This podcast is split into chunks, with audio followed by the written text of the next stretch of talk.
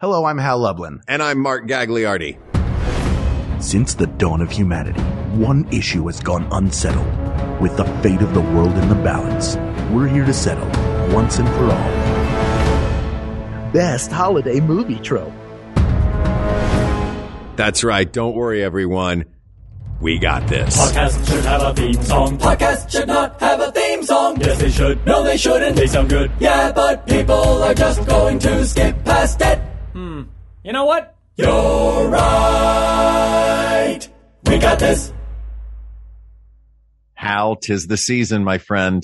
We made it. We made it. We made it to the holiday season after a year of a, a year two of whatever it is we're dealing with. Whatever it is everybody's dealing with. We made it this far. Yeah. And now we get to treat ourselves with some holiday movies. I'm so excited. And we have a great guest with us who is a fellow Max Fun host, one of the hosts of Maximum Film. He is a film critic and has also authored books, including Have Yourself a Movie Little Christmas and the now available to you fresh off the presses in 2021. I'll be home for Christmas movies. Alonso Duralde. Hello. Hello. Thank you for having me, guys. This is so exciting. This is a pleasure. I love, th- th- now there's a list. I want to, I want to talk a little bit. I mean, you're a film critic, so you know your stuff. We are Mhm. two morons who talk about movies all the time. Uh, Hey, your take on the body switch movies. I just listened to that episode today. Very cogent, very, you know, Oh, like, Oh, we're- thanks. so we're very Oh my goodness. That's like our good housekeeping stamp of approval. I right know. there. This is amazing. I'm not as, I'm not as enamored with Vince Vaughn as you guys are, but you know, you can't have everything. Sure. That's fair. Well, to be fair, I just watched Four Christmases again, so I may never break that spell. Yeah. Ask Reese about Vince and how she feels about him. So you've written books about this and we're going to be talking about general holiday tropes, but also a specific subset in Hallmark. Yes. What is it about the Christmas or holiday movie that lends itself so readily to all these different tropes? Well, you know, I think that the thing about, I mean, Christmas media, but really Christmas, almost everything, it's about enjoying the things you've already enjoyed. You know, like it's the one time a year that you will bring out the certain decorations. You will Mhm. bring out the albums that you don't listen to the rest of the year. Suddenly Andy Williams is on FM radio. You know, there is a comfort in nostalgia and in familiarity. So I think that when Mhm. it comes to looking for tropes in movies, holiday movies and especially Hallmark holiday movies where they just want you to have the exact same experience every time with only the details being changed. It's a feature, not a bug. It's, it's the idea that like, I yes, I know exactly what I'm getting into because it's Christmas and I want to know exactly what I'm getting into. Yeah. Because otherwise it's just going to be, you know, watching White Christmas for the 43rd time. Not that there's anything wrong with that either. Sure. To be fair, you can watch several Hallmark movies in a row, and it is w- like watching the same holiday movie for a 43rd time quite often. I have said that it is ideal nursing home television because you can nod off during one, wake up during the next one, and you still have a pretty good idea of what's happening and what's about to happen.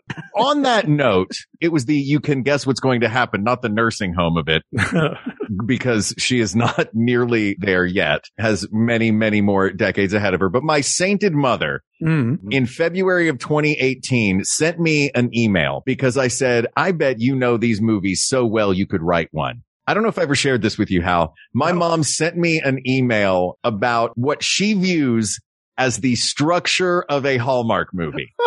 and if I may, I will run through this as quickly as I can. And I think it is kind of dead on for a lot of things. Some of the tropes that she mentions in this might actually be on our list, but if you will indulge me a moment, this is from my mother. Hey, Marky. That's what she calls me. Just finished watching the latest Hallmark beginning. Get to know the main characters separately. Both are too busy with careers to date. 12 minutes in, characters meet, clash. 30 minutes, they start to admire things about each other.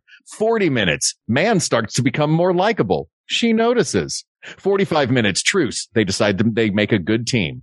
55 minutes, they learn about each other's history and childhood. 60 minutes, they give each other, quote, the look. They get together for dinner, both claiming it is not a date.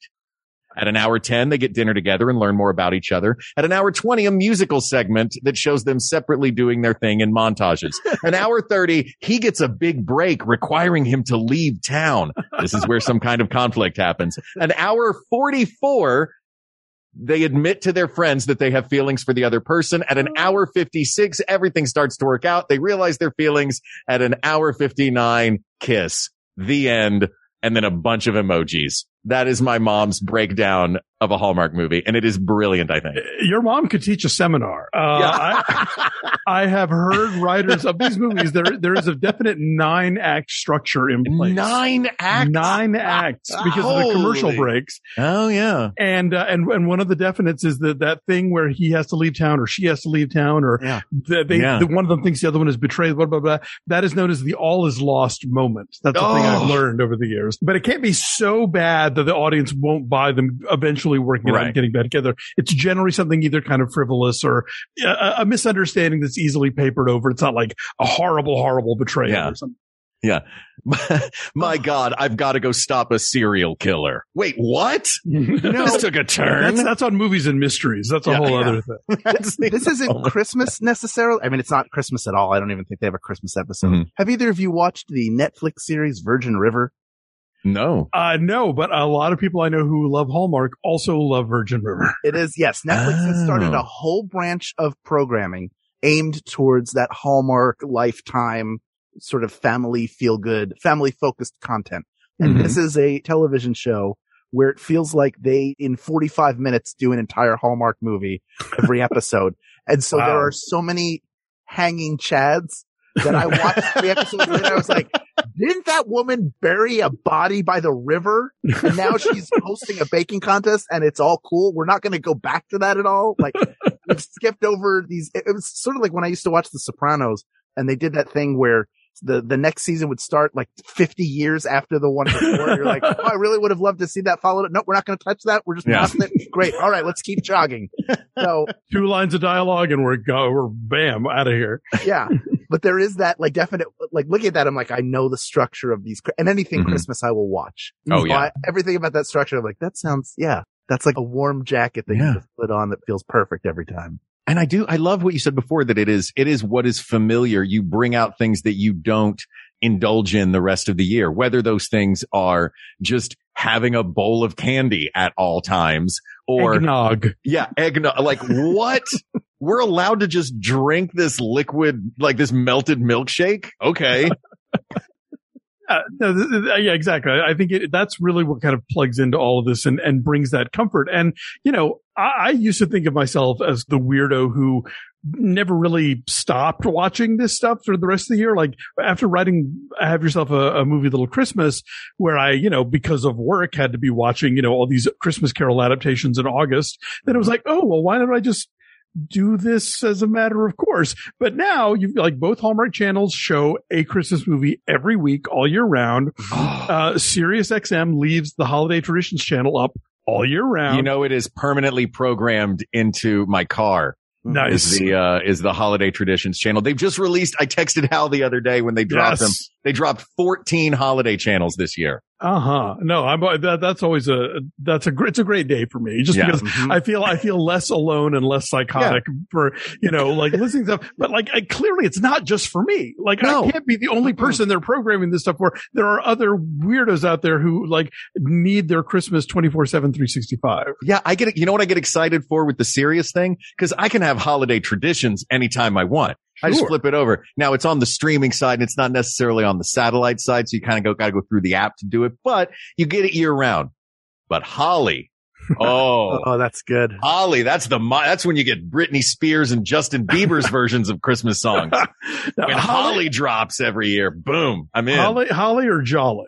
Because uh, it's, it's it's a tough pick for me sometimes. Which one's Yeah. Jolly?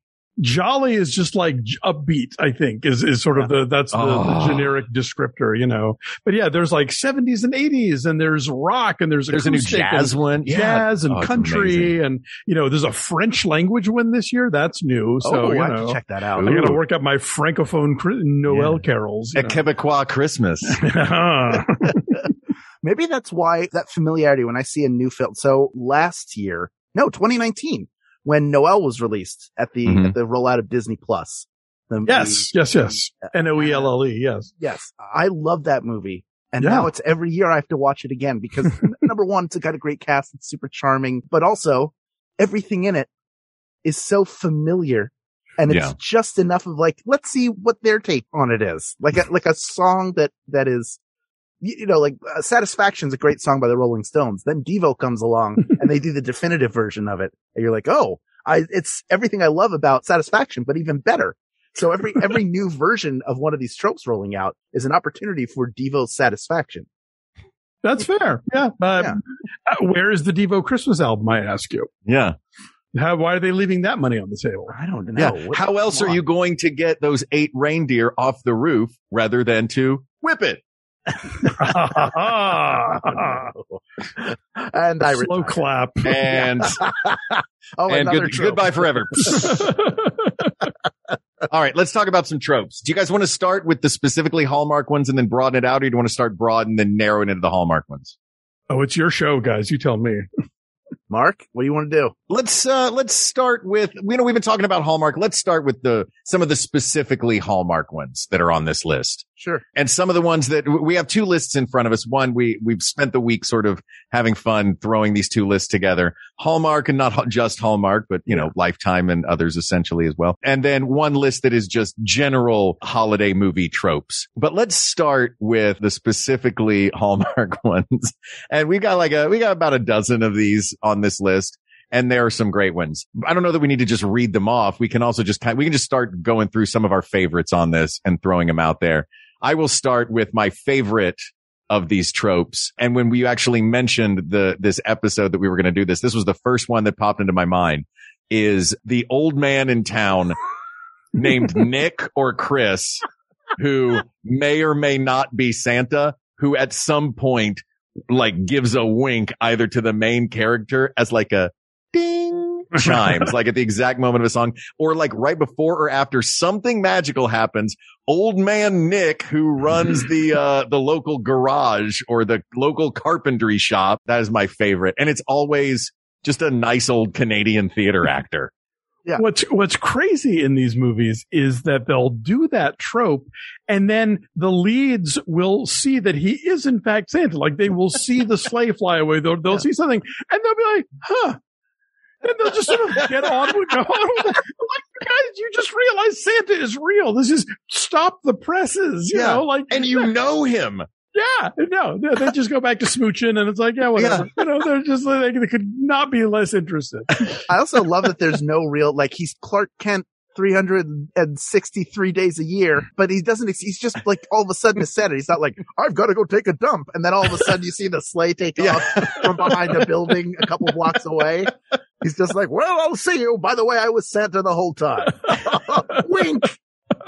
oh yeah and he's always giving good advice Yeah, oh, for sure. Yeah, there, Yeah. there- there- there's there was there's one one I think it's Christmas at Pemberley Manor where they talk about how like this guy he, he seems like it's it's it's a cross between uh Santa and Dr. Phil because he's got a, a southern accent and he's meddling in everyone's affairs. Oh, yeah. So that's, that's my, that was my number one. Uh, what are your favorites? Uh, one that I liked a lot was uh you left for the big city and I didn't. Um, yeah. which is the high school sweethearts that you know are, are going to finally work it out. But th- Mhm. there is, they take this so far at Hallmark. There are even moments. Uh, there are movies where. Do you remember in that last Twilight movie where Werewolf Boy like sees the baby and they fixate on each other and they know that they're like meant to be together once she comes of age, which is a really weird thing from the book they somehow decided to keep.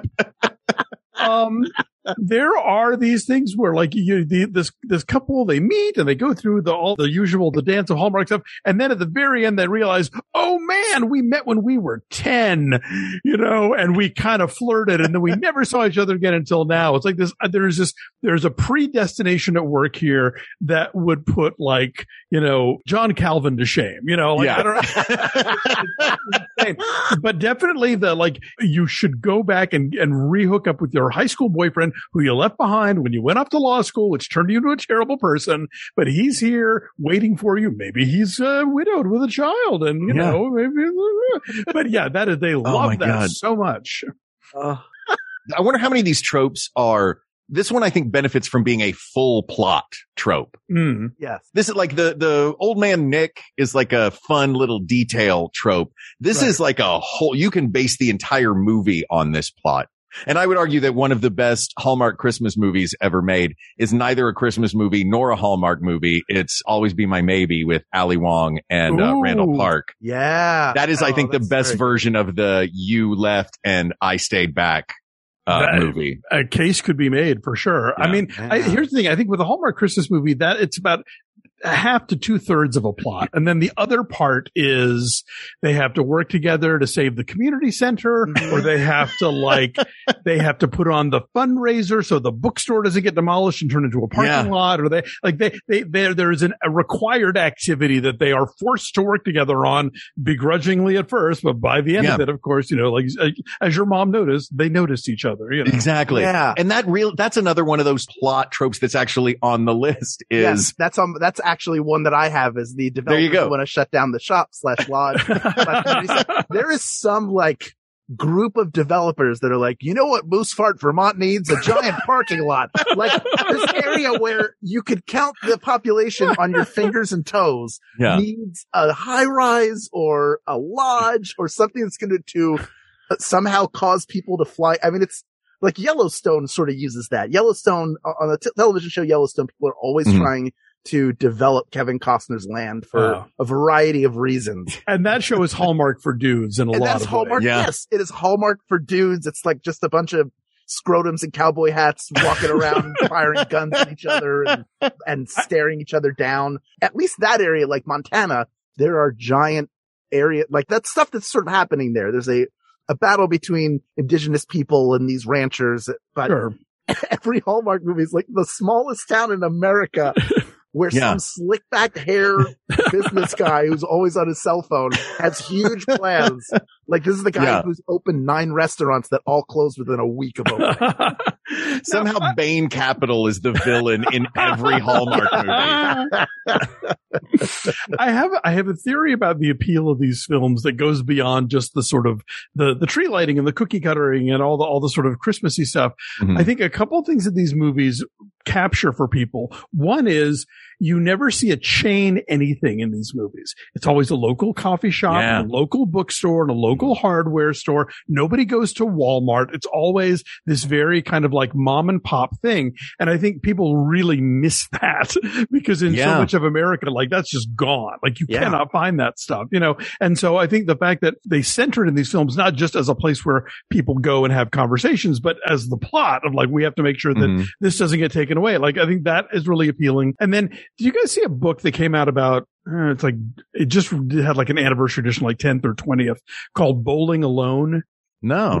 No. It's this, this sociologist did a book about how like apparently right, the, the title comes from the fact that in America right now, more people bowl than ever before, but they generally bowl by themselves. Whereas in like the 50s and 60s, which are sort of the apex of American, you know, kind of uh, involved, you know, community involvement, Mhm. um, you know, people belong to leagues and they belong to clubs and they belong, they were active in their PTA or their church. And like, you know, people used to be joiners in this country in a way that they aren't anymore. We all stay home and watch TV. We're all on the internet and nobody goes to the meeting of the whatever society. And in these movies, there's always the whatever society because Yeah. they're the ones putting on the Christmas pageant or they're the ones who are like, you know, getting the scouts together to do the thing with the tree and the, bo- like. Uh, uh, and so again, I think these movies are really pushing buttons of like this notion of things that we know that America used to kind of do pretty well and mm-hmm. doesn't do anymore. And we, at the holidays, especially, we wish they were there for us. I wonder if that's why not many of them take place in a city. That they actually kind of have to take place in a small town because the community itself becomes a character. Oh yeah, for sure. I mean, again, this is a network owned by a greeting card company.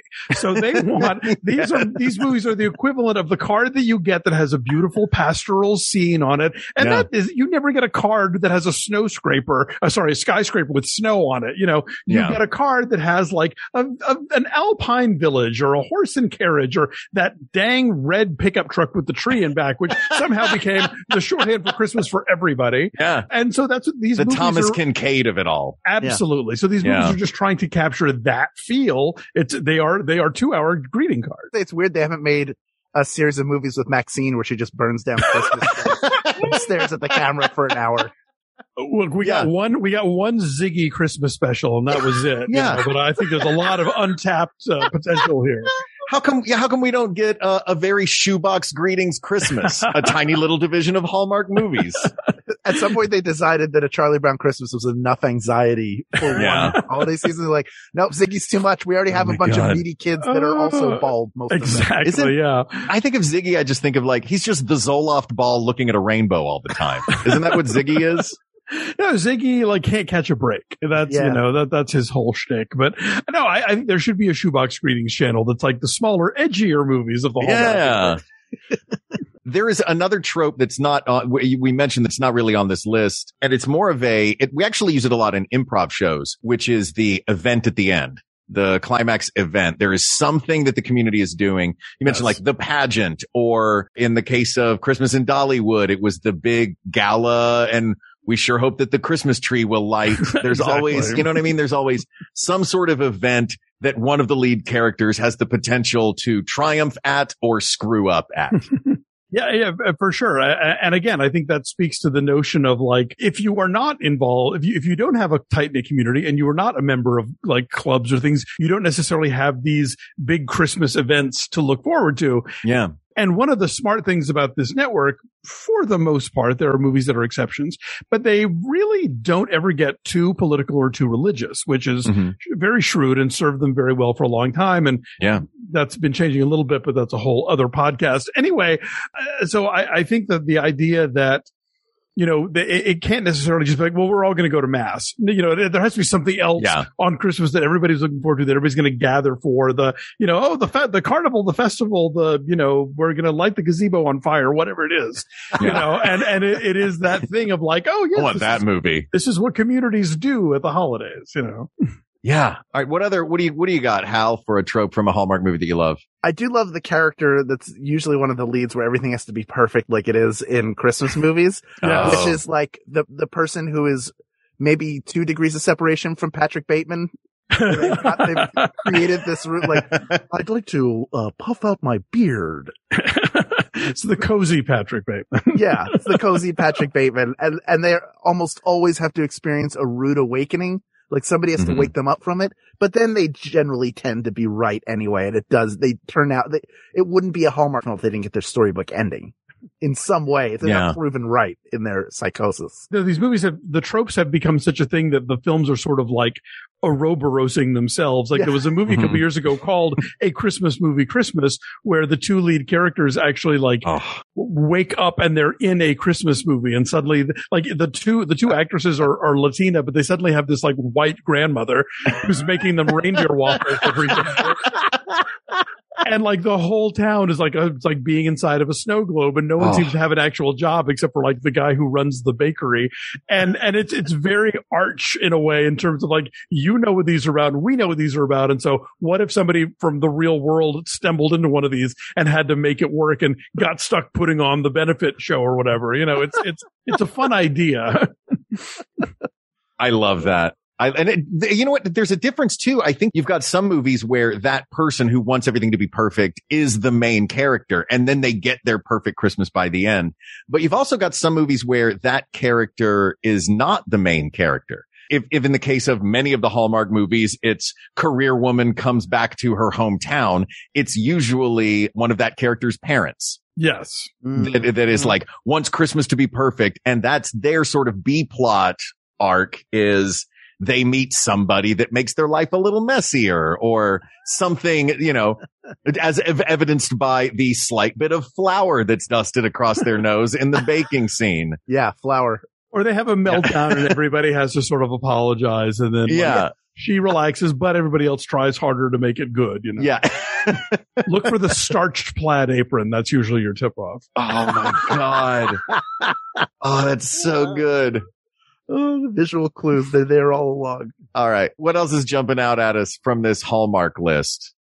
Uh, dead relatives are a big thing. Uh, like Yeah. not, you, you thought it was just Disney cartoons, but no, the Hallmark movies, like almost every heroine or hero, every character has like, oh, you know, I, I every Christmas comes around, I just think about mom and how she made everything perfect, Yeah. you know, and, and that can vary. Like, I'll tell you, one of my very favorite Hallmark movies from a couple of years ago, this film called Two Turtle Doves that is genuinely about grief and about how the holidays can be bittersweet because because of the nostalgia and because of the repetition. And, and, and so now you're doing those things, but grandma's not there anymore, you know, Yeah. and they have real conversations about it, including one with like a little girl who talks about how like she doesn't want to talk about like her mom who passed because she thinks her dad is always happy at Christmas time. And he's of course torn up inside, but he's like trying to put on a good Christmas for her. So it's the first time they kind of acknowledge Oh. to each other that they're trying to get each other through the holidays. Like, oh, this is, this is like legit drama. This is really well done. But that's the exception. I think the rule is it's a just, it's, it's kind of a cheap sentimental Yeah. thing of like, oh, you know, I'm sad when I pull this ornament out and then we'll not talk about it. Well, yeah, it's, it's, it's usually just a monologue in the middle when they're Yeah. getting to know each, in that, in that getting to know each other section. Yeah. Either The at the dinner get or a the- yeah. speech about, Yeah. oh, you know, your mom was, uh, she She'd be so made- proud of you. Yeah, exactly. She made every day like Christmas, and now I just you're so much like her, and well, you know, the, yeah, the, it's it is very much a trope. Yeah. Yeah. Anyway, it's all fine. Merry Christmas. I'm going to throw out the, I don't know what it is about a Hallmark movie and that last moment, but meteorologists just need to base their predictions on when people are kissing because that's when the snow starts falling. Isn't that sometimes tied in with we haven't had a white Christmas, like it's Yeah. not going to snow this Christmas after all, and then their exchange of saliva creates some sort of a weather. event? Somehow it does it. Yeah. It does. Although the thing to remember about Hallmark movies is that, and they might be getting away from that a little bit, but I don't think so. There's always snow on the ground. Always, always, always snow on the ground. Even if no one ever looks cold, if you never see anybody's breath, they're standing on the patio in like sleeves, you know, Yeah. it, it- there is snow on the ground. But yes, sometimes there's definitely a plot point like, oh, we haven't had snow on Christmas Eve since mom died. And then, Yeah. yeah, Yeah. then they make Why don't out- you just pick up the snow that's already here on the ground? Exactly. Yeah, yeah, yeah. But you know, again, greeting card. You got to have Yeah. that snow. You know, no snow Christmas. That's for lifetime. Oh my God. Yeah, That's for Poor Christmas- lifetime, poor Christmas lifetime Arizona Christmas or whatever it is they're doing. You know, Nobody thinks about, nobody thinks Christmas movies and goes, Oh, I love the lifetime ones. you know. uh, They're Here, fine. I, I, I will. I will make the case that like Hallmark movies are more consistent across the Mhm. board, Mhm. but like the very best Lifetime movies, I think are often better than the Sure. best Hallmark movies. Although the very worst Lifetime movies are far worse than the worst. Sure. Was 12 Dates of Christmas. I think that was a lifetime movie, wasn't it? Uh, that's uh, that was ABC Family, I think. Or that was ABC Family? the the I- that- uh, Mark Paul Gosselaar. Mark Paul Gosselaar, yeah. yeah, yeah. That was ABC Family. It's, yeah, it's Christmas Groundhog, Groundhog Day. Day. Oh Great yeah. movie. Well, uh, you know what? Not on our list, but uh, the definite trope is the Christmas blank. Like there are. There are Oh, so many- yeah. There, there's there, uh, there's one with Alicia Witt called "I'm Not Ready for Christmas." That is Christmas Liar Liar. Um, there are two Hallmark Christmas Family Mans, although one's a backwards Family Man. Uh-huh. Uh, there's one where Lacey Chabert is high powered career gal and then like wakes up one morning next to her college sweetheart and they've got kids and she can't bake cookies. Um, oh, Christmas sliding doors. uh, basically, you know, it- no, but it, no, it's Family Man, you know, but, Oh, but Family without Man. Nick, but Yeah. Lacey Chabert instead of Nicolas Cage. And then there's the reverse where Nikki DeLoach is devoted housewife who wakes up one morning and, and she is like big high power business lady now, but she's alone and where's her Oh husband, you know? So yeah, the, the, they, they, any, you know, Groundhog Day, I think has turned into quite a few of them. The, the, these are Mhm. some very like, oh, we'll just do that and we'll just say Christmas every other page and we're good. By the way, all those plots you just mentioned sound like the list of cons that they needed in in Ocean's Eleven to pull it off. a reverse family man, a Boesky. Oh my God. We need two Christmas liars. We're going to do a Christmas, Christmas Groundhog Day. Uh, you're, you're, get the uniform for it. I'm waiting for Christmas Jeanne Dielman, but you know, I never get what I want. All right. What else from the Hallmark list do we like? I mean, the, the precocious kid, I like. It also feels like that could be almost any Hallmark, like it's Yeah. part of a family movie in general. Although it definitely applies to Christmas. You have to have a Mhm. precocious kid. Precocious kid that is the, the child of one of the leads. Sure. Much Yes. like in, uh, like originated in, you know, with Natalie Wood back in the day, I think, unless there's one that's before that. But Natalie Wood, Miracle on 34th Street seems like the original. That's that's a pretty uh, Yeah. archetypal one, yeah, for sure. And, and I think it also is it's that appeal of like, you know, not only do you get dream man slash woman, but you also have built-in child and, Yeah. and it was not terrible, you know. Yeah, family. all the family's already a thing. Exactly. If it's a child of a prince, you know, so much the better. One thing that Hallmark was doing for a couple years, or I think they, they did it so much, they, they're kind of backing off of it, but they had a thing where like woman who is a stockbroker or a lawyer or an author or a something, and she comes home and is immediately dragooned into planning a party. Even though she has no experience or qualification, suddenly she's got to find a caterer and she's got to get the Yeah. children's choir to be the waiters and she's got to like, you know, get the venue and oh no, there was a flood at the venue and the roof collapsed. So now we have to have it in the barn, you know, like that for Yeah. some reason party planning became this thing that was just thrust upon otherwise unsuspecting career women, you know, for the, because they dared go home at Christmas. Yeah, and, and they have, and well, it's because they have city skills. I You've got them city skills. Yeah. Use them here in our small town. Surely you, as a city person, know the local caterer in our small town better than any of these other people that we could ask. You'll have wild ideas like Yeah. an ugly sweater party. What? This was, I added one on here that my mom, I told her about this episode and she gave me some tropes. Uh, hers was like, you have to have a gingerbread contest. There's always a, there's always a craft contest. yes. And it's frequently gingerbread houses. Yes, gingerbread houses are huge, and then and just the cookie baking montages. I have seen. Oh them yeah. sh- I've seen them shoehorned into movies where they just make zero sense. There's one where Candace Cameron Bure is an HR person at a department store who has to plan a party. Sure. Um, with and then Luke Ruffalo is a fireman, and when they go to the, the the the hotel to check out the ballroom and stuff, the woman who greets them there says, "Great, but first you have to bake and decorate these cookies." Like, Oh my God. Sorry, what? the only way that that scene would not be in one of these movies is if you made one of those Christmas version movies for Castaway. And somehow they would still figure out how to get a cookie baking contest into Christmas Castaway. Oh, You yeah. make them out of sand, you know. yeah. Or or the FedEx boxes had an oven and a bunch of dough. Oh my generator. gosh. I don't worry. I get the logic of it, everybody. All right. All the, all the supplies are washed up ashore. All right. I think that we've kind of exhausted our Hallmark list. We're going to take a quick break. And when we come back, we're going to broaden it out to some of the bigger tropes that we see in holiday movies writ large. But first, let's hear about some of the other great podcasts on the Maximum Fun Network and hear from some of the sponsors that make shows like ours possible. The holidays are upon us. Give yourself and your wallet a break. Enjoy simple, affordable meals delivered to your door and ready to go in just six simple steps with Every Plate. Meal planning can feel like one more item on an endless to-do list. Every Plate provides easy to follow recipe cards and pre-portioned ingredients so you can spend less time prepping and cooking and more time enjoying good food with family or loved ones. Choose between 17 recipes that change each week and swap proteins, veggies, and sides to your liking. Recipes come together in about 30 minutes. Definitely faster than a trip to the grocery store and starting a meal from scratch. I tried the smothered and stuffed meatloaves in addition to a few other things. And let me tell you, the prep time is simple. They give you exactly what you need. It tastes great and it's the perfect amount of food every single time. I love having that extra time to either watch television or just relax after a long day. It makes me want to cook more because I know exactly how long it's going to take. Try Every Plate for just $1.79 per meal by going to everyplate.com and entering code We Got This 179. That's everyplate.com and code We Got This 179 to try Every Plate for 179 per meal.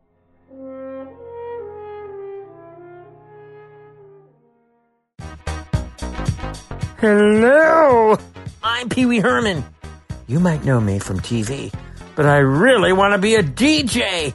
It took some convincing, but KCRW finally agreed to give me an hour on the radio to play you some music with my friends.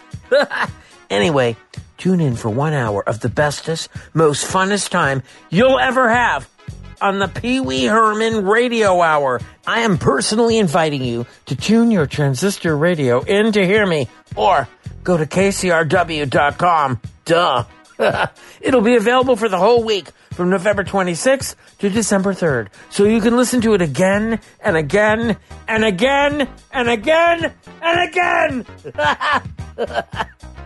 The Pee Wee Herman Radio Hour was produced by Maximum Fun and can be streamed on KCRW.com until December 3rd. All right. We took a break. We grabbed some popcorn and some fishing wire and a needle. We're going to thread this popcorn into a garland while we talk about other Christmas movie and holiday movie tropes. So now we're looking at just the larger, grander scheme of holiday movies, stepping aside from the Hallmark list. And, uh, let's talk about some tropes that appear in a lot of different other holiday movies. Any that jump out to you? My personal favorite is This Is Your Alternate Life. Oh, 100%. Uh, which, you know, Charles Dickens invented it, let's face Sure. it. But it, it, it has, we've seen so many really successful permutations of it along the way. Um, I, I've long made the case that A Christmas Carol, It's a Wonderful Life, and Home Alone are all essentially the same story. How is Um, Home Alone? Because they're about people who are given a glimpse at another life that they might have had or might have been subjected Oh, to, which makes them appreciate the one they already have. Yeah. So yeah, I think Home Alone counts. I think you, he wishes to be by himself. He sees what that's actually like and then learns his lesson that his family matters. Yeah. That's, I never would have connected them in that way. Cause I guess I assumed the need of a, some sort of uh, supernatural element to it. Well, that kid's a little monster, so I think we'll count that. You know, Yeah. yeah. Clarence is from heaven. Kevin McAllister's from hell. We get it. bingo. uh, but you know, but but then you get like the Nicolas Cage version, Family, Man, Mhm. which we just talked about, where you know you wake up and oh no, if I had taken the road not taken, and now I'm in the suburbs and I'm selling tires, and what happened? And ah, um, you know, 12 uh, dates of Christmas. 12 It's- dates of Christmas. She gets sprayed in the mall and falls and hits her head. exactly. Yeah. Uh, underrated, by the way. That's a really fun movie. Uh, uh, Melissa Joan Hart still making Christmas movies, but I think she's chasing the dragon of Twelve Dates of Christmas. that that was that's her best work. Um, but yeah, so, I've never know, heard of that. I've never heard chasing the dragon applied, not to opium, but to holiday movies. yeah potato potato. Sure. Uh, so yeah, I, I I I think that there's something about that there, there's something kind of fundamental about Christmas that you see in, in movies in a lot of variations that kind of Mhm. boils down to like this year is going to be different. This year, Yeah. like the argu- the family argument that we've been having for years, we're going to finally resolve it. Or the people who haven't spoken to each other in decades are going to put aside their petty differences and the spirit of the holiday season is going to bring them back together. So, you know, there is this idea of, I mean, back in the day, you know, it was thought that the, like the reason that Dickens wrote Christmas carols and ghost stories, it was thought that Christmas was the day in which the sort of dividing, uh, you know, mesh between the living and the dead was at its thinnest, you Yeah. know, and so that's why, you know, the ghosts were able to emerge and stuff. But yeah, I, I think generally speaking, there is this idea of there's some magic thing about the holiday that brings out the best in people and that by bringing out the best in people, they're going to do something that changes their lives forever for the better. Yeah. I think that Scrooged had the greatest version of that in that monologue at the end of the let, let's make our lives better. But I think that a Christmas Carol in general, that set the tone for it. You mentioned a Christmas Carol before. Uh, just quickly, sidebar question. Do you have a favorite adaptation of a Christmas Carol? I do. Uh, it's the 1970 musical Scrooge, uh, Sure. starring Albert Albert, Finney. Finney. Yes. Yeah. Uh, written and with songs composed by the recently departed Leslie Bricusse. It's great. It's a very kind of post Oliver musical. It's that same sort of like Sure. the streets of London are filled with dancing cockneys, you know, uh, but also, Yeah. I think like Finney is one of the very few actors who plays young Scrooge and old Scrooge. And Mhm. so Well, he was only what in his mid thirties? yeah, yeah, he, was, he, he wasn't he wasn't super old yet. So like they they they put on the latex for him to be the old guy, but then in the flashbacks he's like young, hot, you know, 1970 Albert Finney, Yeah. and so you know, th- it, I think it, it it hurts all the more to see him transform from that guy to the guy that he becomes, you know, and I think Yeah. that's an added oomph that, that other Scrooges don't have. But there are a lot of great ones, the George C. Scott one, the Alastair Sim, Mm-hmm. um.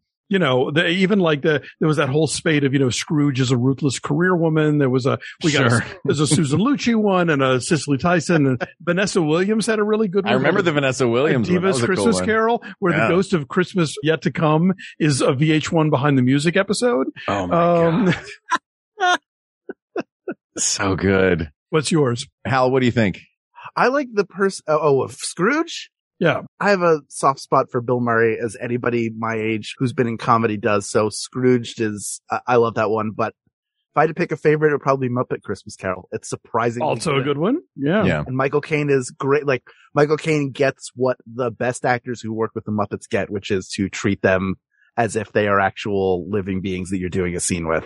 For And- sure. Mhm. And he never, never like winks to the camera No. once. And that's what he really like carries the film i- uh, in a, in a really, really great way. Yeah. Agreed. I think they call that committing to the bit. There you go. He commits the bit. Well, he, look, he's Michael Caine for a reason, That's and right. we do love him. what about you? I'm partial to the uh the Reginald Owen, 1932, I think, Yeah. just because the Cratchits in that one are perfect. Mm. Yes. Oh, the, Lo- definitely. the Lockharts, like the whole Lockhart family played Right. the Cratchit family, and he's by far the best Bob Cratchit, I think. yeah. Gene Lockhart plays a lot of doofuses in, in screwball comedies. So it's kind of fun to see That's him so play. good. Yeah. a sympathetic character. Richard E. Grant plays Cratchit in the, the, um, I think the Patrick Stewart. With the Patrick version, Stewart one, yeah. Yeah. Oh, wow. Which It's a weird interesting choice, but he's really good and kind of dark and sad in it. Yeah. And David Warner is the Cratchit for George C. Scott, and he's always playing bastards in movies. So like, Yeah. he gets to be nice for once. Yeah. Sark? anyway, let's jump back to uh the tropes, but that Yes. is near top of my list is the this is your life alternate life version. I also love the this one kind of can combine into one. The someone's not going to make it home. Snow has closed down the airports and freeways. Mhm. that trope to me is great because it just is like a hey, here's some uh some winter themed steak raisers. there, there was a, a couple of years ago. The, the, the people make jokes about the, the, you know, the Hallmark cinematic universe, but they don't really Mhm. tie the movies together. But one Yeah. year, uh, Lifetime decided they were going to try and have one thing that threaded all of their movies together. And every time somebody had to deal with like snow coming in and closing the airports or somehow messing with the plot, it was Winter Storm Megan. And for an entire season, every every Lifetime movie had Winter Storm Megan in it. And I was like, I love that. I love that, that, that you guys are that these movies are all set in the same planet, you know. But yeah, it- Oh, for that's so good. it is such a handy Deus Ex Machina kind of plot convenience where like the airports are closed and the highways are backed up and, you know, and it and again, we talked about the, the Christmas version of you get these planes, trains and automobiles thing of people Mhm. desperately trying to figure out ways to get home, you know, by hook or by crook. Yeah. Oh, I like that. Hal, what do you like? Well, speaking of heading home, I love the person who's worried about introducing someone to their family. I think Mm. that, that, uh, happiest season from last year Yes. was a really, really great. I, I mean, first of all, Kristen Stewart ably doing comedy is Oh, nice to very see, much. like stepping outside of her comfort zone, but the entire film so well crafted in terms of, uh, for me and how it transitions from the broader comedy to the actual issues in their relationship to what it means to never have come out to your family and have to deal with that. And of course, the father is, is running for office. so there's something that like this sense of like becoming who you are and embracing that. That is a lesson uh, almost every time of bringing someone home as you learn who your family really is versus who you expect them to be.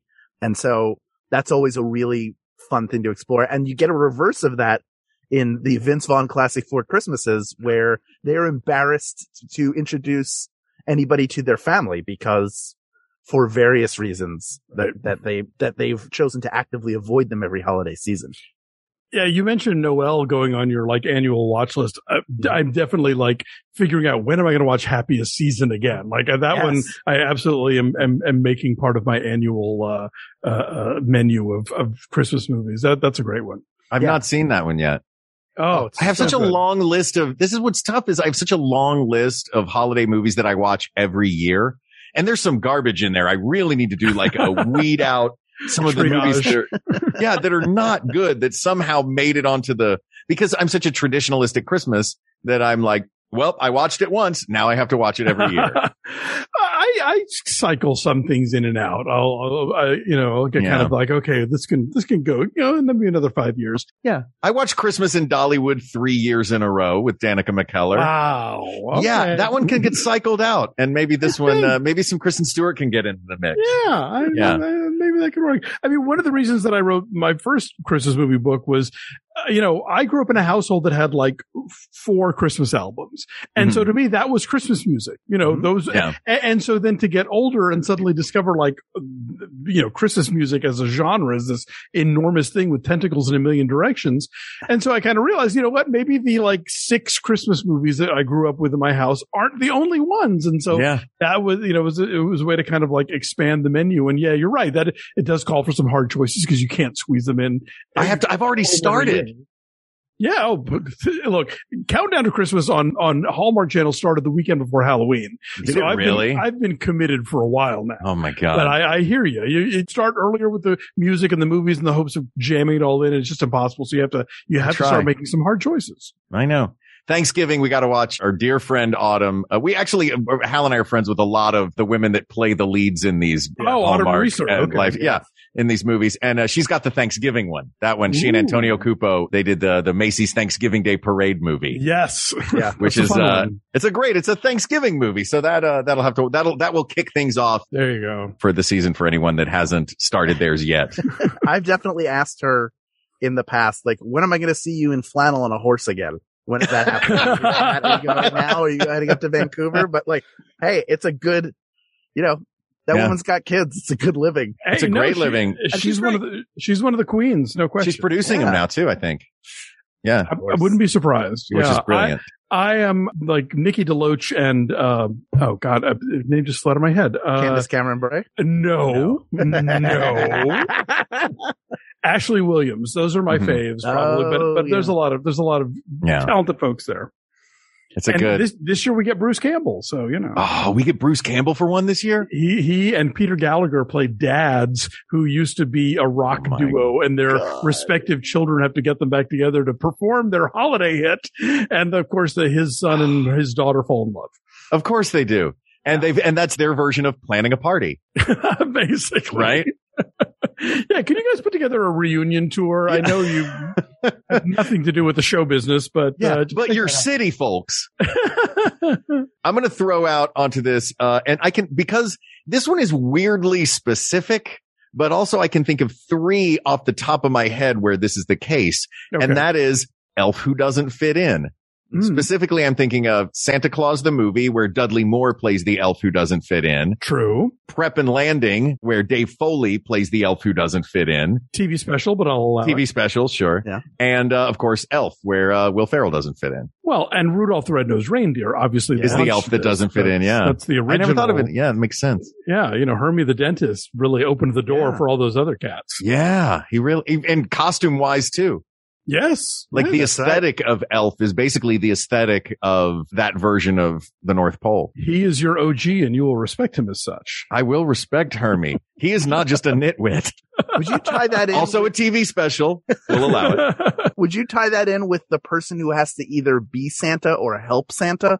So you get like the Christmas Chronicles and also the Santa Oh. Claus of like, uh, uh, you know, Santa Claus. Oh, we don't have that. One's not on the list, but that's a oh, great that's one. A, that is a good one. Well, Yeah. I have to help Santa or Christmas won't happen. Santa needs a hand. Yeah. Yeah, I, the Oh, Christmas Chronicles so surprised good. me with how good it was, and then I watched the second one because I Goldie Hawn was my first crush. I Hmm. saw Alonso. I'm going to tell you something very personal, and you may feel differently about me after I say it. Let's find out. It's a safe space. I saw the movie Protocol in the theaters eight times because I had such a huge crush on her at the age of eight. Did not get a good 70 to 80% of the humor. All I knew was that there was a lot of Goldie Hawn on screen and that we could probably work it out. Written So- by Buck Henry. Uh, Yeah, written by the Oh, great hey. Buck- I mean, it's, uh, the, Legend. again, like as an adult, it is a much different viewing experience. I'm a, I'm a little older than you and a homosexual, of course, but Yes. I I had a definite foul play phase, so I hear Of you. Of course. Yes. Oh my goodness. I mean, Oh, you can't, you Oh, can't Goldie. go wrong with Goldie Hawn. But I, I also am a huge Kurt Russell fan, uh, Yeah. for the stuff he does on screen. So he, he was a great Santa Claus. And Yeah. the sequel felt a lot more familiar to me in that it felt even more family oriented. The first one felt a little rougher around the edges. It had that element of like someone has passed away and the holidays are way different and it's affecting all of us. It's a, like a much more of a dissection of how grief, like the idea of like nobody wants to do Christmas anymore because of it, not the, that sort of Exactly, wistful 'cause- moment. because it makes us think about dad. Um, yeah, I mean, it's weird because the first movie had so many like tropes from old Chris Columbus movies. And then Chris Columbus comes in and directs the second one, Yeah. uh, which doesn't. So, you know, it's like, it, it was a, it, it, that's been an interesting franchise, but yeah, I'm, I'm a fan. I kind of dig those. Yeah. Whoever wrote two really knows their like Christmas history because they're talking about like the giant, the Yule cat and like the, you know, Santa's origins in Turkey. Yeah. Like they, they clearly, Oh wow. They've got a They're- Krampus and a Santa Lucia and all of the they- international they- characters. they, they did their Googling. They knew their stuff. well, he's the Belsnickel, isn't he? Uh, the Belsnickel's the bad guy in that yeah. one. he's Yeah. the- uh, Julian, um, uh, whatever his name is. yeah. The, the, the, no, the kid from, uh, Hunt for the Wilderpeople Yes. and, uh, Deadpool too. Yes. Uh, uh, one that I like a lot is I'm a criminal, but the spirit of the season is making me be good, yeah. which pops up more than you would think. It, it's the premise of, uh, do you guys, have you seen Trapped in Paradise, the Nicolas Cage, John yes, Lovitz the tree. movie? Yeah. It's, it's and Dana Carvey. And Dana was the a- Carvey. third one. Yeah. there Yes. is- the there is, Firpo uh, Double brothers. Yes. Oh. Firpo brothers. Would Oh you put the ref? I, I know it's like not the probably the best movie to talk about anymore because Kevin Spacey was in it, but the ref is sort of in that in that like Denis Leary figures out it, it is sort of a weird version of it. A little bit, yeah. I mean, the, the, the ref, I think the main thing with the ref is that it's doing the ransom of Red Chief, you know, where like this Mhm. guy is holding these people hostage and they're making him insane. Uh, Mhm. but there is a, there is an element of like the, yes, I'm a ruthless jewel thief, but because it's Christmas and because we're stuck where we are, I'm going to be your marriage counselor now. Yeah. I, I'm, I'm, one of the things that I, am so furious about Kevin Spacey is taking the ref from me because yeah, that was an Mhm. annual absolute go-to movie for me. Yes. Um, and in fact, I think one of the tropes on the list was something about like Christmas dinner is ruined. And I just always think of that like inedible uh, Scandinavian feast that Judy Davis makes. And she makes everybody wear the Santa Lucia wreaths on their, uh, on their heads. That's a, you know, there's that movie is gold, but unfortunately it's got a lot of Kevin Spacey in the middle of it and nobody has Christopher Plummered him out of it. yes, and is it Glynis Johns who plays his mother? Yes. Oh my god, I I love that. My one of my favorite moments in that movie, and we don't have to talk about it anymore. If this is it, is you know what I'm going to get you for Christmas? a cross. And whenever you're feeling underappreciated, you can climb up and nail yourself to it. Christine Baranski's delivery of the line slipper oh. socks medium is one for the ages. yes. Christine Baranski's delivery of any line. Yes. Oh, If you haven't seen it, quick shout out to Christine Baranski as Helena in the Shakespeare in the Park version of Midsummer Night's Dream. Best Mm-hmm. version of the Are You Guys Making Fun of Me monologue that I have ever heard. Oh. Is Christine Baranski doing it. And to bring it back to Christmas, she is hysterically funny as the Christmas has to be perfect mom in Bad Mom's Christmas. Ooh, I've not seen Bad Mom's Christmas. Oh. It's pretty good. Yeah. All right. I like the I first like, one I too, like, so- that's another trope that is not on this list, which is taking a movie that already exists or a franchise of movies that already exists and, and doing the on. Christmas edition. Yeah. Yeah, Friday after next. You don't see it a lot, but uh, that, but it, when yeah, it pops is up, it's nice. Yeah. Yeah, you know, I'm trying to. Th- well, I mean, uh, you know, National Lampoon's Christmas Vacation falls into that category. Yeah. Another great Yes. dinner is ruined scene too. yeah, we'd already spent two movies with the Griswolds, but now they Yeah. they did their Christmas one. Yeah. It's always the, it's, it's a very blank, it's the taking off of Brady, I Oh, guess. and the- Harold a very blank Christmas. Yeah. Yeah, the the, the very a oh, very that's Harold and Kumar right. 3D Christmas. That's a hat on a hat, guys. I bet you have so many hats stacked on top of each other at That's that point. That is sort of the hallmark of those movies, which I and love. they and they meet Santa. Oh my They God. do. yes, they get to encounter Santa. All right. We're, it looks like we're getting near the end. Are there any big, great ones that we love that we're missing as far as uh, what we think the contenders are for? We'll talk about what we think the contenders are, but are there any that we have not mentioned that are really delightful to us? Uh, Soldiers Coming Home is, is that's a pretty reliable staple. Yeah. Hallmark has really glommed onto it in recent years, but I think in general, it's it's a movie thing, you know, and it often ties into the oh no, the airport snowed in. hmm That literal "I'll be home for Christmas" thing really Yeah. knocks them dead. Yeah, I, Yeah. I would also throw on the adult who's lost the Christmas spirit, like James Caan and Elf. Mm. Uh, Oh, yeah. And then again, Kevin Spacey did that in the Fred one with, Claus. yes, in Fred Claus, which is another perfectly fine movie. Great Paul Giamatti as Santa. But Paul that Giamatti is one of like- the best Santas, I have to say. A terrible movie, Yeah. but I love his Santa. Yeah, he's uh you know that idea of like a kid who was let down by Santa or Mm. somehow stopped believing, who either has that Right. restored. Yeah. generally have it restored at some point. That, yeah, if you broaden it out to just like, I've lost the Christmas spirit or I've never had the Christmas spirit and I'm getting it back. Boy, Yeah. that's in most of these, isn't it? And again, Feels that's like that that goes back to Scrooge too. I think you know Yeah. the way that he like adores Christmas at the at the very very end after you know kind of pooping on it the whole time. Like that that's very much a trope that ties all the way back. And you know, there's a a really hilariously terrible Italian English dubbed uh, kids Christmas movie in the 60s called The Christmas That Almost Wasn't that they Mhm. did on one of the recent episodes, one of the recent seasons of Mystery Science Theater 3000.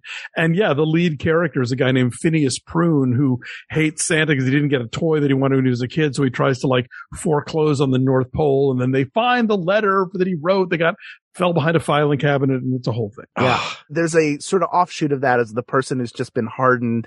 I mean, in Elf, you have James Caan, but you also have Zooey Deschanel, who Mhm. starts off as like a woman trying to navigate New York City. Yeah. And then, you know, and there's a lot of mistrust and general skepticism that comes with that. And then her heart being warmed Hmm. by Buddy more than Santa. But this idea of that pure good and holiday spirit can actually make your life better if you let it in.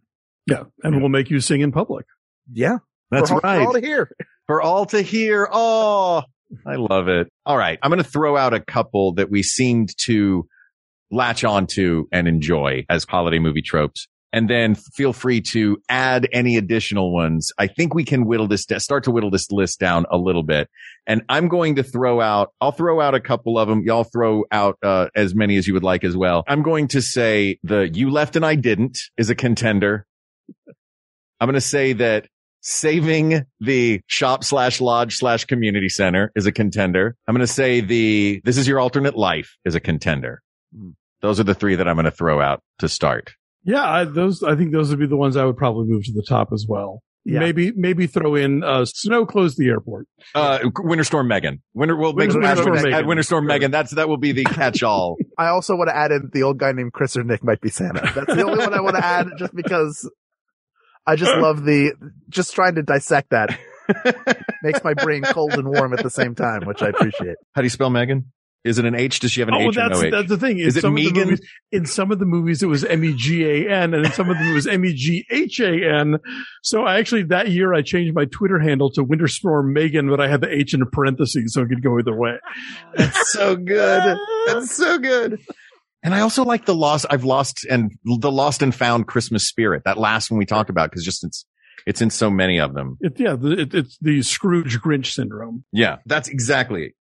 Uh, so it looks like we have six contenders that are finalists for the best holiday movie trope. And those six are Old Nick, Mhm. Winter Storm Megan, the I've lost the Christmas spirit and I'm getting it back, which Alonso has uh, deemed the Scrooge Grinch syndrome. The You Left and I Didn't. We are saving the community center from the evil developers. And this is your alternate life, a la It's a Wonderful Life and Christmas Carol. How do you want to approach this? Do you want to start eliminating them one by one? As much as I love uh, Save the Community Center, it just popped into my head that that is also the plot of Breakin' 2 Electric Boogaloo. So yes, it doesn't is. have to be Christmas. That is true. I, All right. I swear I was thinking the same thing. Well, that one, then we're down to five. That Why didn't first- Shabba-Doo and Boogaloo Shrimp ever make a movie together about Christmas? Why? Uh, uh, don't make me pass out. Uh, that's too exciting to to even contemplate. I promise I will. I, a very breaking Christmas. Breaking all the way. I mean, come Breaking on. all the way. Oh my God. All right. What are we eliminating next? in Breaking Two, where they're breakdancing, like they're Yes. patients with casts doing head spins. Yes, there Okay, I is. just wanted to make sure I didn't. That wasn't a fever dream I had when I was a child. I saw that in the theater with my father. He was Of very course like, you did. he was like, "Let's go." All right. Still in contention. Alternate life. Old Nick, Winter Storm Megan, Scrooge and Grinch, and you left and I didn't. Is Hmm. is the alternate life the fact that we refer the shorthand for it as sliding doors? That's I well, that is something that feels more. I mean, it is ultimately. It's a wonderful Christmas Life. It's Carol. probably the it's a Christmas Carol. Is Oh, the ultimate It is a original version. Yeah. Yeah. It, it's it's the Pottersville. You know, it's the it's the road not taken. It's the True. you know be grateful for what you've got because it could have been this. Mhm. Um, you know, I mean, weirdly, I think you could even make a case because it ties in so strongly to Christmas Carol and It's Wonderful Life that this is your alternate life and Adult Who's Lost the Christmas Spirit could kind of like coexist. yeah, they're kind. Well, we you even called it. doesn't- I mean, it's the Scrooge yeah. syndrome of it. I mean, eh, granted, there are adults who lose their Christmas spirit and then have it brought back to them, like you said, James Conner Elf, that doesn't Mhm. involve the alternate life thing. But I think, I guess you, okay, I'll put it this way. You can have Gr- Scrooge Grinch without alternate life. You can't have alternate life without Scrooge Grinch. yeah. Okay. Can we Whatever that means. can we call the combination how Cratchit got his Scrooge back? Would that be okay? This was a fun six year run. Hal, I'm leaving. All right, great. I won. I won the podcast. I did it. I told you all I wouldn't quit first. I told you episode one. You drove him right out. Yeah. All right. So, well, now we're, we're combining those. So we're down to four on a technicality and we will call that one. Yeah. We will just call that one change of heart. All right. Supernatural change of heart, right? All right. Oh, I'm sorry. What was it? How Cratchit got his, uh, say it Got his again. Scrooge back. All right. How, we'll call that one Scrooge How Cratchit got his Scrooge back. There you go. I don't want to eliminate any of these, but we have to. That's the point of this show. We got to get down to one. You know what? Let's go round robin style. So we don't have to all agree on each one that we're eliminating each time. Okay. Hal, how should we do this? You eliminate, then I will eliminate, and then we'll have a Okay. Okay. I'm going to eliminate, oh, as much as I love him and he was the first one I thought of, I'm going to eliminate old Nick. I, I love old Nick, but I'm going to eliminate old Nick. I don't have to give you a reason why I'm eliminating old Nick ex- other than I have to eliminate one. I love all of these babies and I don't want to kill any of them. Old Nick is a wonderful side dish, but you can't Yeah. build a movie on it. Exactly. Yeah. Thank you. Thank you for justifying my. That leaves us with you left for the big city and I didn't. How Cratchit got his Scrooge back and uh, Winter, Winter Storm, Storm Megan. Megan. I think I have to eliminate Winter Storm Megan because Hmm. when I think of her, the movie that I think of right away is Planes, Trains, and Automobiles, which, Mhm. Is which a Thanksgiving, movie. Yeah. Well, then it comes down to you, Alonso. Oof. And the choice that you have to make is basically looking at this. It is the some alternative life has rekindled the Christmas spirit in me versus you left and I didn't, which does kind of boil this down to classic Christmas movie or Hallmark Christmas movie. Yeah. Uh, and to be fair, Hallmark has gone with the uh this is your alternate life. That's version, So fair. we're not shutting them out entirely. Sure, let's clear. sure. In the same way that Save the Community Center doesn't have to be Christmas, I have seen seasonal Hallmark movies that are not Christmas that do the you left and I didn't. Uh, Perfect Catch with Nikki DeLoach and Andrew Walker, Mm. where he's a pro baseball player and she owns a local diner.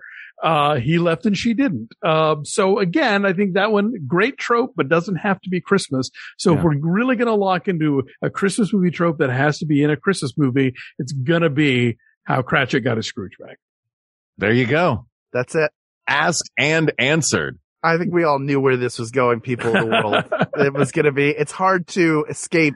You can't step out of the shadow of Scrooge in a Christmas Carol. It is, it's the most iconic Christmas story of them all. And this theme is something that has been repeated over and over and over again to see what your life might have been like so that you can appreciate what you have. And oftentimes the best time to appreciate the things that you have rather than worrying about the things that you want is during the holiday season. It's a time to spend time with family and friends and really take stock of the good things in your life. So I hope that you do that.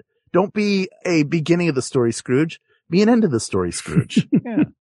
There's a reason that A Christmas Carol is the most adapted piece of literature in English language movies. Wow. Exactly. Yeah. No kidding. That's it. Asked and answered. The best Christmas trope. Wow, we did it. We did it. It seemed impossible. It did, but we brought a look. We had a ringer with us today and Alonso, you are literally the expert. You wrote, not only did you write the book on this topic, you wrote the book on this topic twice. So thank you for coming on the show. Oh, it was my pleasure. Where can people find you? What do you want them to know? What do you want them to see? Tell them about your You Got a Max Fun podcast for God's sake. I do. I'm on the Max Fun Show Maximum Film with Ify Nwadiwe and Drea Clark. And uh, every week we look at film from the perspective that is not straight white guys. No offense to straight white guys. We love you too. None taken. Um, but yeah, you can follow me on Twitter at A Duralde, A D U R A L D E. Um, as I tell people, come for the Christmas, stay for the socialism. Uh, but I will, I, I link to all the stuff that I'm doing there, whether it's reviews for the wrap, whether it's, uh, the podcast, uh, Linoleum Knife that I do with my husband, with Maximum Film, Breakfast All Day. Uh, I do, I've been appearing a lot lately on Deck the Hallmark and those guys, um, I wrote the book with, uh, I'll be home for Christmas movies. It's out now from Running Press wherever books are sold. They don't have it, make them get you one, but, uh, it's a, it's a fun read and it's a great gift for anybody in your life who loves Hallmark movies or loves to dunk on Hallmark movies. Amazing. And get it from a local, guys. Get it from a local. For sure. And thank you so much for coming on the show tonight. This was an absolute treat. This topic is closed for all time, but there are many more topics to discuss. So please reach out to us on Twitter at We Got This Tweets or You can email us at we got this podcast at gmail.com or go to our Facebook group. Talk about the holiday tropes and holiday movies that you love. Facebook.com forward slash groups forward slash we got this podcast. Thank you to producer Ken Plume, researcher Kate McManus, graphic designer Uri Kelman, and QA engineer Jen Alba. Hal, I'm glad you brought back the forward slash because last time you just said slash and I was a little disappointed. Well, I think people got confused, so I brought it back. Fair enough. Thank you, of course, to our musicians, Jonathan Dinerstein and Mike Furman for our score and theme song, respectively. And thanks to you, the people of the world, for giving us a chance to sit down and talk about a thing that we clearly all enjoy so much. May we all get visited by three ghosts that show us the best parts of our lives. And at the end of the night, just tell us to keep doing what we're doing. I thank you. Thank you. Thank you. For Hal Lublin, I'm Mark Gagliardi. And for Mark Gagliardi, I'm Hal Lublin. Don't worry, everybody. We, got, this. We got this. MaximumFun.org. Comedy and culture. Artist owned, Audience supported.